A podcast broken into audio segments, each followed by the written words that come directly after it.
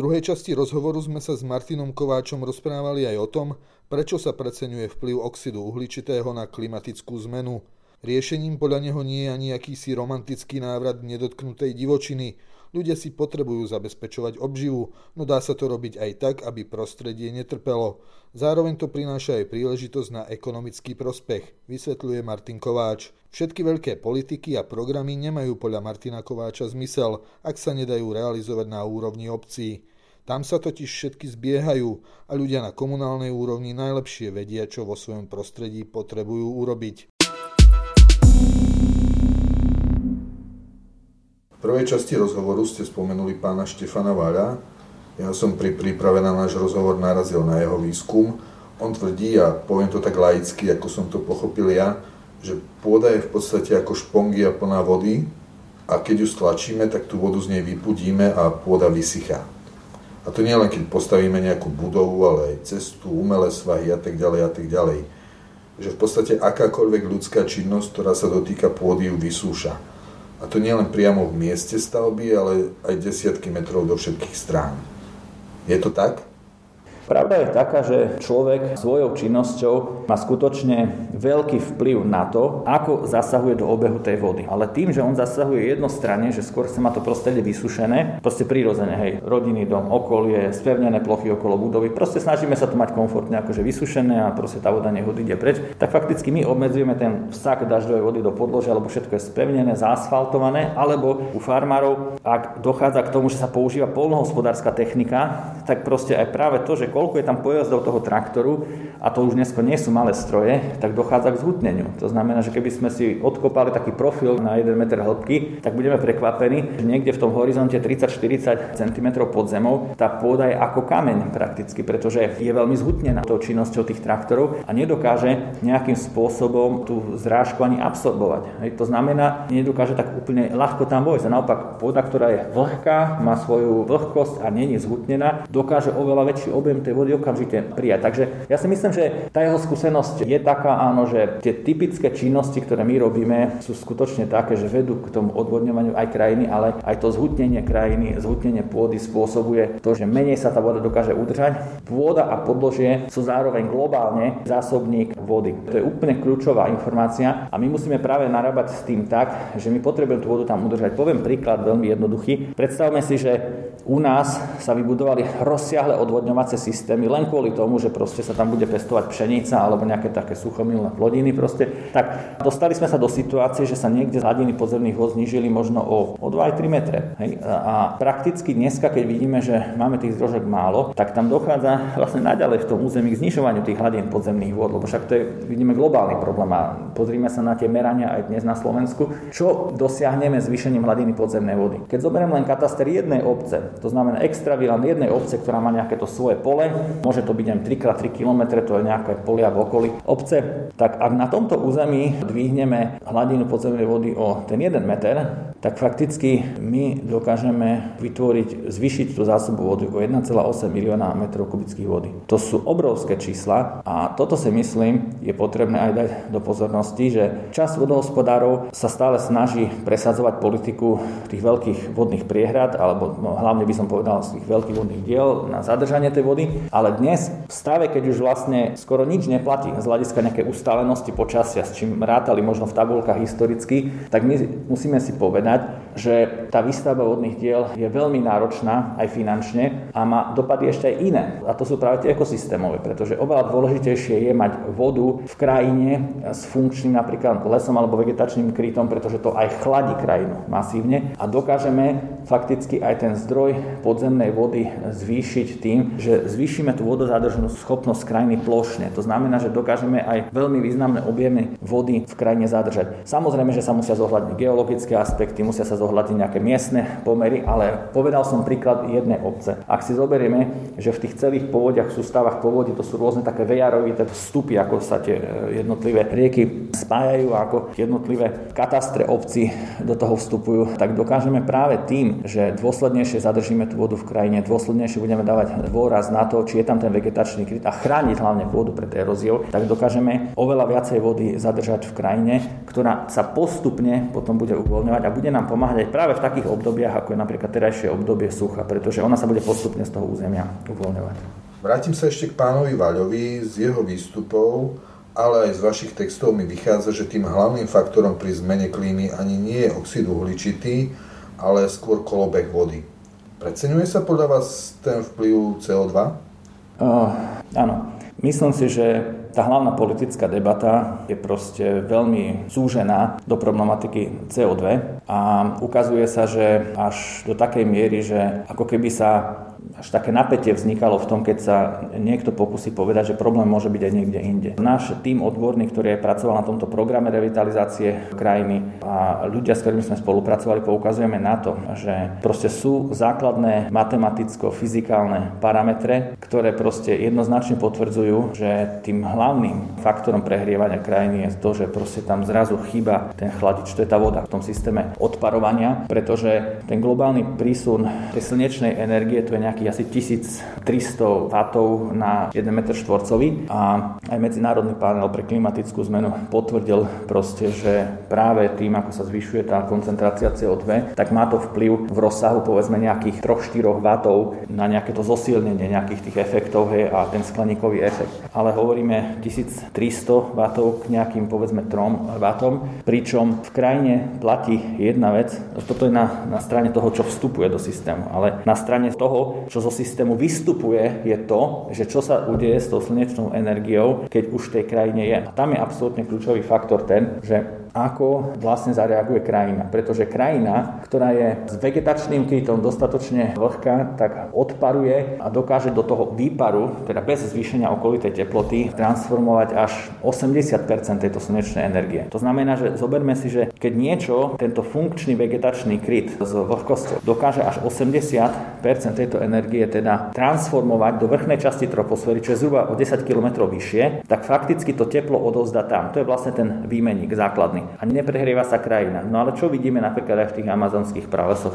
Vyseká sa časť pralesa, získa sa tam nejaká polnohospodárska pôda, získa sa tam drevo, hej, s ktorým sa hospodári, ale vidíme, že proste v tých územiach, kde sa to drevo proste zobralo a kde sa les zmenil na polnohospodárskú pôdu, klesá zrážková činnosť. A to je práve vplyv tohto obehu vody a zároveň po niekoľkých rokoch dochádza k tomu, že tá pôda sa ešte degraduje, pretože je chýba vlastne nejaká ochrana, ona sa vysuší a prakticky postupne sa to prostredie transformuje z nejakého že úplne prírodného, pôvodného, lesného na nejakú polnohospodárskú krajinu až postupne do, do vysušeného územia. Takže skutočne chcel by som povedať, že áno, myslím si, že sa to preceňuje, ale zároveň treba povedať, že obidva piliere sú dôležité v tom, ja tomu hovorím vodný pilier a fosílny pilier, pretože je potrebné skutočne redukovať to neprimerané mrhanie týmto veľmi vzácným, by som povedal, prírodným zdrojom, ktorým je napríklad ropa, plyn a tak ďalej. Naopak treba s nimi hospodariť veľmi rozumne a hlavne kvôli tomu, aby sme nedošli k tomu, ako vidíme, sa plasty nachádzajú v moriach, proste ako nám celý opäť cyklus a opäť cez obeh vody sa vlastne dostali až do tých morí, tak aby sme vedeli redukovať vlastne aj používanie plastov, spotrebu a zároveň emisie, aby to prostredie bolo čistejšie, to je tiež dôležité, ale z hľadiska toho hlavného dopadu na to ochladenie tej krajiny absolútne kľúčový podiel vegetácie, podiel vody v tej krajine a to, ako tá krajina dokáže sa chladiť ich prostredím. Je veľmi dôležité, aby toto vošlo trošku tak do popredia aj toho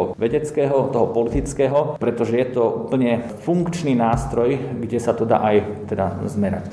Spomenuli ste tie vodné stavby, aj napríklad pri výstave vodného diela Gabčíkovo boli obavy z negatívneho vplyvu na životné prostredie. To vodné dielo funguje už niekoľko desaťročí. Dá sa už spätne možno zhodnotiť, aký reálne ten vplyv bol?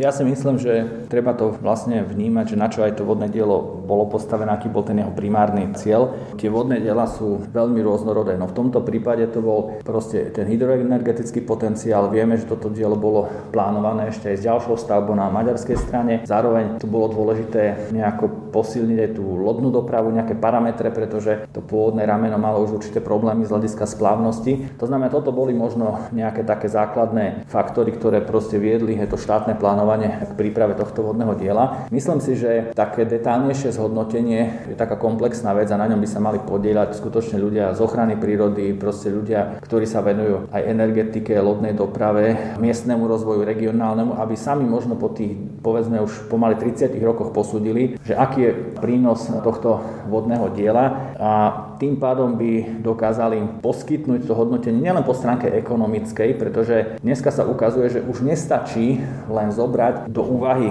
investičné náklady, náklady na nejakú opravu a výnos z predaja elektriny a výnos z povolenia nejakého proste toho, že tam prechádza tá lodná doprava, oni tam možno platia za to nejaké poplatky, to neviem, ale je dôležité zobrať do úvahy aj tie rôzne ekosystémové dopady, dopad na ochranu podzemných vôd. To sú už dneska veci, ktoré musíme zobrať aj s vedomím toho, že zmeny prostredia vedú ku zmenám miestnej klímy a vo väzbe na to aj k zmenám regionálnej, globálnej. Takže ja by som skôr povedal, že tie vodné diela dnes čelia takej veci, že prichádza obdobie, kedy oni vyžadujú buď nejakú generálnu rekonštrukciu, alebo nejakú vážnejšiu rekonštrukciu, či už technologickú samotnú, nejaké, ja neviem, tých turbín možno, alebo nejakého ílového jadra, alebo nejakých betónových prvkov, lebo všetko má svoju životnosť, je rátané. A skúsenosť hovorí v zahraničí, napríklad v Spojených štátoch alebo v Francúzsku, že keď vyhodnocovali to, že aké náklady by mali tie krajiny vynaložiť na rekonštrukciu týchto obrovských vodných diel, tak v niektorých prípadoch zohľadňovali nielen tie investičné náklady, ale aj dopady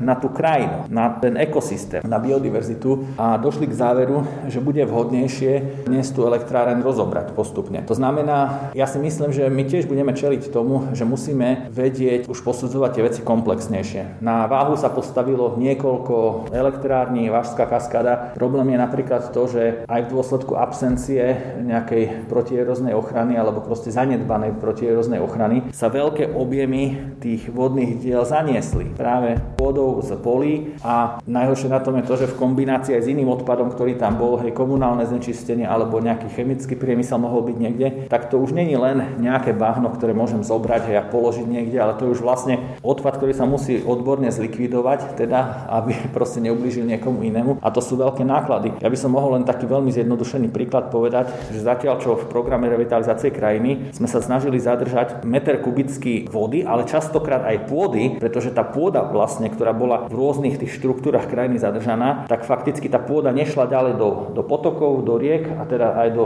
vodných e, týchto nádrží, tak tam ten náklad na zadržanie metra kubického, aj tej vody alebo proste aj toho, toho pôdneho materiálu bol 4 eur na meter kubický, čo je vynikajúca cena. Keď idete likvidovať takýto odpad, takéto sedimenty z vodného diela, pod 40 eur sa nedostane, 40 až 80. To znamená, že my hovorím o 20 násobku. Preto aj opatrenia, ktoré boli realizované v rámci programu revitalizácie krajiny vo viac ako desiatich katastrof obcí, tak skutočne pomáhajú doteraz, pretože pomohli vlastne aj znížiť objem aj toho štrku, aj proste tej hliny, ktorá prakticky v končnom dôsledku išla do tých vodných diel. Takže dneska tie diela musíme posudzovať z takéhoto širšieho meritka v širších súvislostiach, nielen čisto ekonomických. Preto je veľmi dôležité aj vyčíslenie tých ekosystémových dopadov, ale to sa už postupne darí, pretože už rozumieme tomu, že čo je potrebné vyčísliť a tam vieme dojsť k novým faktom. Vláda plánuje nepostaviť niektoré naplánované vodné diela. Ja by som povedal, že kvitujem to rozhodnutie vlády o tom zastaviť výstavbu toho vodného diela Tichý potok, pretože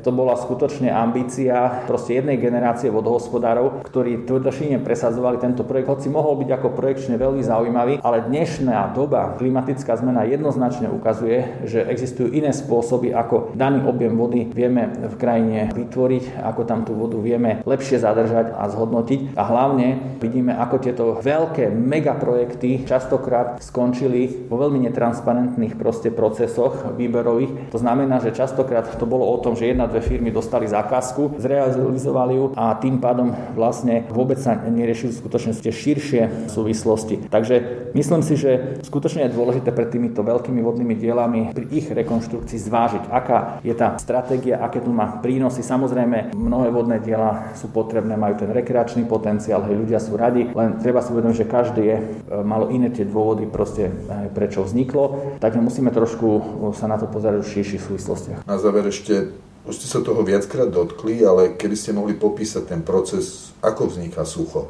Keď si popíšeme celý ten mechanizmus vzťahu medzi vodou, pôdou a vegetáciou. Takéto hydrologické sucho je teda hlavne dlhé obdobie bez dažďa. Je to podľa zemepisnej šírky a výšky sú proste určité oblasti, kde skutočne veľmi málo prší. Ja som bol pred eh, nejakými asi 15 rokmi na jednej prednáške v Banskej Šťavnici, kde podhospodári mali veľkú diskusiu a pán profesor jeden spomenul to, že no, to, čo nás čaká na južnom Slovensku, je pokles zrážok v horizonte o nejaký, on to spomenul, nejaký 30 rokov, možno 35, asi o 30% Ak si predstavíme, čo je to 30% tak ak na tom južnom Slovensku v niektorých tých častiach tie zrážky sú na úrovni 500-550 mm, tak e, pokles zrážok o 30 to už sa blížime k nejakým, neviem, 350 mm za rok a proste hraničné podmienky na vznik polopúšte už sú niekde okolo 300 mm. To znamená, že my sa vlastne blížime k územiu alebo k nejakým podmienkam, ktoré proste teraz tú krajinu, my tú krajinu ako keby že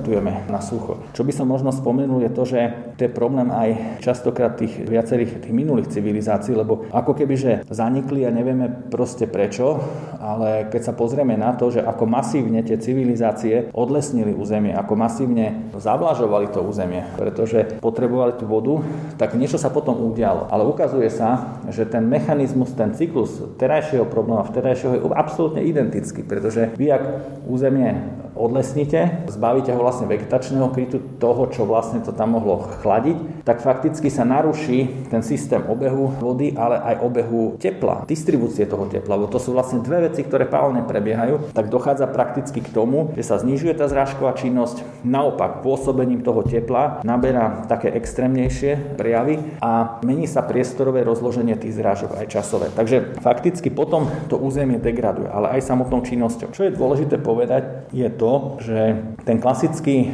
prístup teda využívania krajiny je taký, že využívam tú krajinu, lebo niečo teda vyprodukuje. Tá paradigma, zmena je v tom, že my tú krajinu musíme môžeme využívať, ale musíme pritom myslieť na to, že aj tento môj kus pola, či to má 10 m štvorcových, alebo 10 hektárov, alebo 500 hektárov, tak tento môj kus pola je súčasťou klimatického systému Zeme a súčasťou povodia. A z hľadiska princípu solidarity, to znamená, funguje aj to, že koľko vody zadržím ja na svojom území, tak toľko nepošlem rýchlejšie susedovi, ktorý je podobnou, ale zároveň, ako ochladím túto krajinu u seba, tak takto to pomáha potom aj okolitému územiu. A platí to aj spätne. Takže čo je veľmi dôležité je to, že ten náš nový prístup vychádza aj z toho, že ten negatívny vývoj je reverzibilný. Je reverzibilný tým, že dokážeme dôsledne tú krajinu štruktúru vytvoriť, tú monokultúrnu e, krajinu štruktúru, dokážeme jej vytvoriť podmienky také, že dokáže tá voda sa v nej zdržať, dokáže sa znížiť zhutnenie, dokáže sa zvýšiť vlhkosť toho substrátu, na ktorom farmári pôsobia. A pokiaľ dokážu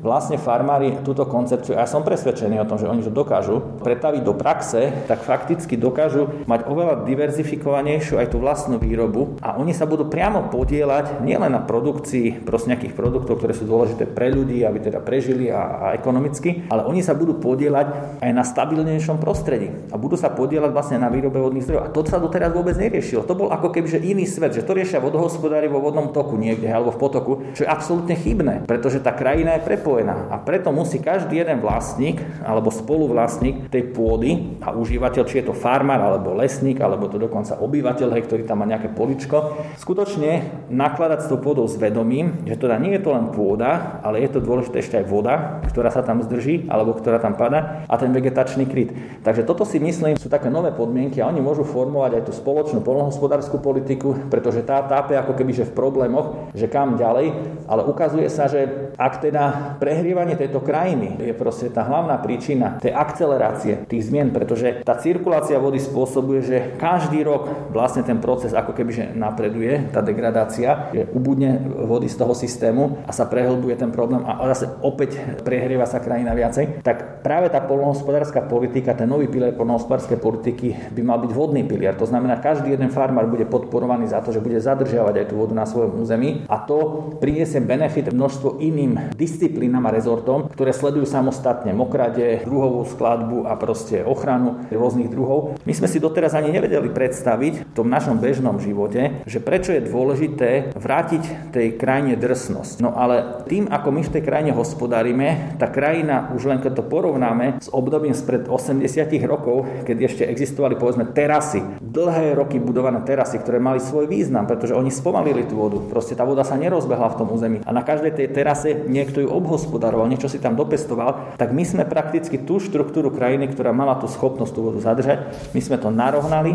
proste mechanizáciou a tým pádom sa to urýchluje všetko. Vodné toky sme napriamili, mnohé meandre sa skrátili. Keď to rátame, tak tam ide o sekundy. Tak proste už nejde ten tok, ten objem vody, povedzme 2 minúty, ale už ide minútu 50. Ale ono sa to nezdá za tých 10 sekúnd proste každý deň odíde o toľko viacej hej tej vody a tým pádom oveľa menej vody dokáže ako keby sa v tom území udržať. Hej, to sú ohromné objemy, pretože si uvedome, že to sa deje plošne v dôsledku verejných politik. A kde vidíte riešenie? Vplýva na to politika povolovania staveb, vplýva na to nejaká politika územného plánovania, vplýva na to nejaká politika vodného hospodárstva. A my musíme vlastne využiť ten fenomén, že práve kataster obce je ten integrujúci prvok, pretože práve na tom katastri obce sa premietajú všetky rezortné politiky. Či je to polnohospodárstvo, lesníctvo, no kde sa to deje? No deje sa to v katastri tej obce, v tej komunite, ktorá má povedzme nejaké vlastnícke vzťahy, nejakú demografiu, ale fakticky všetko sa to tam premieta, všetky tie naše také vízie, hej, rezortné, tak preto je dôležité to plánovanie oprieť o tú miestnu úroveň, pretože aj naša skúsenosť toho programu revitalizácie krajín ukazuje, že tá miestna úroveň dokáže problém aj porozumieť, ale ho aj účinne začať riešiť. A tam je podľa mňa aj to, ako vlastne riešiť tú situáciu s tým suchom do budúcna. Takže pokiaľ sa to vodné plánovanie posunie ešte aj na ten stupeň, že bude nejaké lokálne vodné plánovanie, to znamená, že obec dokáže si pozrieť tú vlastnú situáciu, tak dokáže aj tie opatrenia identifikovať, dokáže mať dohľad nad tým povrchovým otokom, dokáže efektívnejšie tie malé vodné, drobné vodné toky, kde sa len formuje ten povrchový otok, u nej dohliadnúť na to a tým pádom už niekto je zodpovedný za to, ako sa formuje povrchový odtok, ako sa chráni pôda pred eróziou a aký je podiel vegetačného krytu. Pretože teraz tieto tri prvky sú ako keby neuchopiteľné, že kto je za to zodpovedný. To povie sa jeden rezort, druhý rezort, tretí rezort. Nie. Tu je možné využiť aj rôzne finančné a nefinančné nástroje, pretože obec má nejakú daňovú politiku miestnych daní, kde sa to dá zohľadniť, kde sa dá motivovať aj vlastník pozemku, aby udržiaval ten svoj pás zeme alebo kus zeme v dobrom stave, aby to nebolo erozne poškodené územie, lebo tam je práve to riziko zaplavenia bahnom a nejakého prívalu tej vody, ale naopak, aby to bolo nejako kultivované a presne tak, aby sa tá voda tam postupne z neho uvoľnila. Takže tie nástroje reálne existujú, dajú sa zaviesť do praxe v našom právnom systéme bez nejakých problémov. Dôležité je to, aby sme dokázali postupne ich do tej praxe zavádzať, aby sme otvárali tú našu doterajšiu vodohospodárskú politiku práve tomuto širšiemu vnímaniu veci obehu vody v krajine a to, že to jednoznačne súvisí s tým, ako táto krajina formuje vývoj klímy.